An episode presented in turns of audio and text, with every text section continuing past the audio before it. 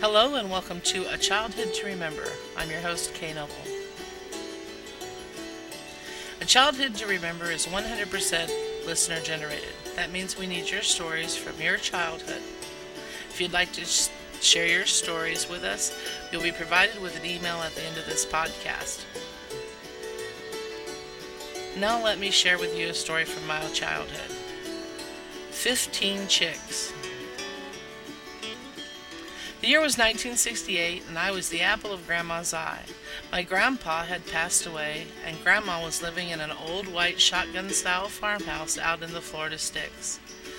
On the little farm that raised great fields of peas and huge patches of watermelon, all flourishing under Grandma's care. Grandma raised her own hogs and chickens, and if I woke early enough, I was allowed to collect the eggs from the nest in the hen house. I can remember hesitantly putting my hand in the nest and rousing the fat hen sitting there, her feathers soft and warm, and the single egg she sat upon nested safely in her feathers.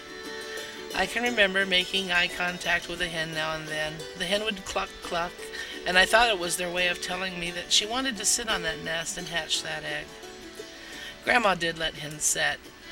Usually it was a wayward hen who had stole away and built her nest up under something that couldn't be reached to remove the eggs. When this would happen, we would walk by and Grandma would point out the nest and tell me that in 28 days they would have some chicks. I would come out to Grandma's each weekend like clockwork, and when the time got close, I'd find a place nearby and silently watch for any signs of the chicks. Long sunny days seemed even longer in the moist Florida heat, but I was vigilant. One Sunday, after returning from Sunday school, we rushed into the house and put on our play clothes and ran outside to find that the new tiny chicks were walking out from under the little travel trailer the red hen had nested under. I stopped in my tracks and watched. The proud mother would scratch and peck at the ground. Watching and eager little chicks would soon mimic their mom, doing as she did. How precious were these small fluffy chicks, perfect in every way, and how proud that hen seemed as she strutted around the yard. The other hens in the hen house were keenly aware of the masterful coup that the fat hen had pulled off. She had escaped the daily grind and set her nest, and now was the proud mother of some fifteen chicks. When the other hens would get close to the little chicks, they would stare at them as if they were some prized possession, and sometimes even try to steal one off for themselves.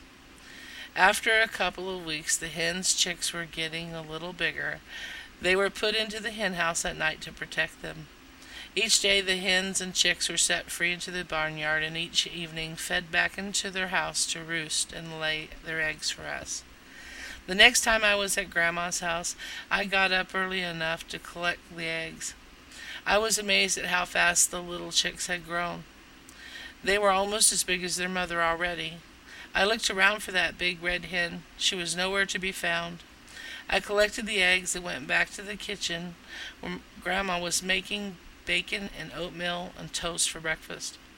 Grandma, I asked, what happened to that red hen? She just laughed and shook her head.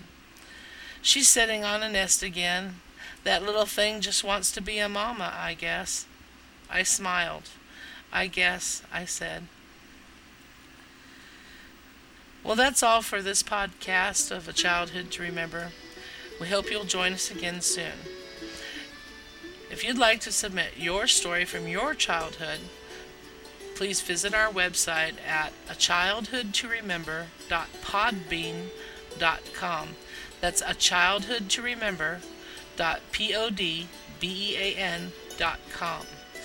To email us your story or attach your MP3 and email it, our email address is a childhood to remember at starband.net. That's a childhood to remember dot s-t-a-r-b-a-n-d dot net. A Childhood to Remember was produced and edited by Kay Noble.